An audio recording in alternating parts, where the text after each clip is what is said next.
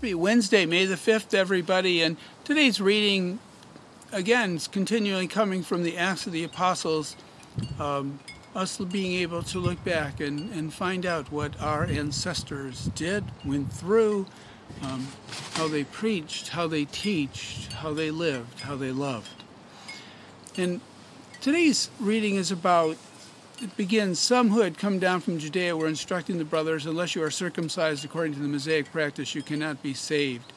The next line is because there arose no little dissension and debate by Paul and Barnabas with them, it was decided that Paul, Barnabas, and some of the others should go to Jerusalem to the apostles and presbyters about this question.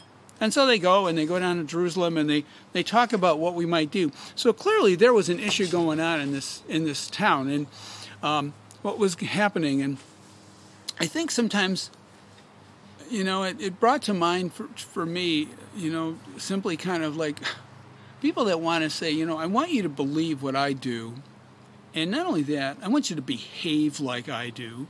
And not only that, I want you to carry out those beliefs just like I do. You know, that's something that we, we hear a lot. You know, it, it may not be quite as upfront as that. Somebody might not be as as literal, but I think a lot of times it is. But I thought to myself, what if, what if that belief, or what if that, that, you know, actions or whatever someone's trying to force on you and stuff, what if it's not healthy? I mean, or maybe some of it's okay, but not all of it's okay. You know, today's readings from Acts show us really it's an old story. It happened then. It's happening now.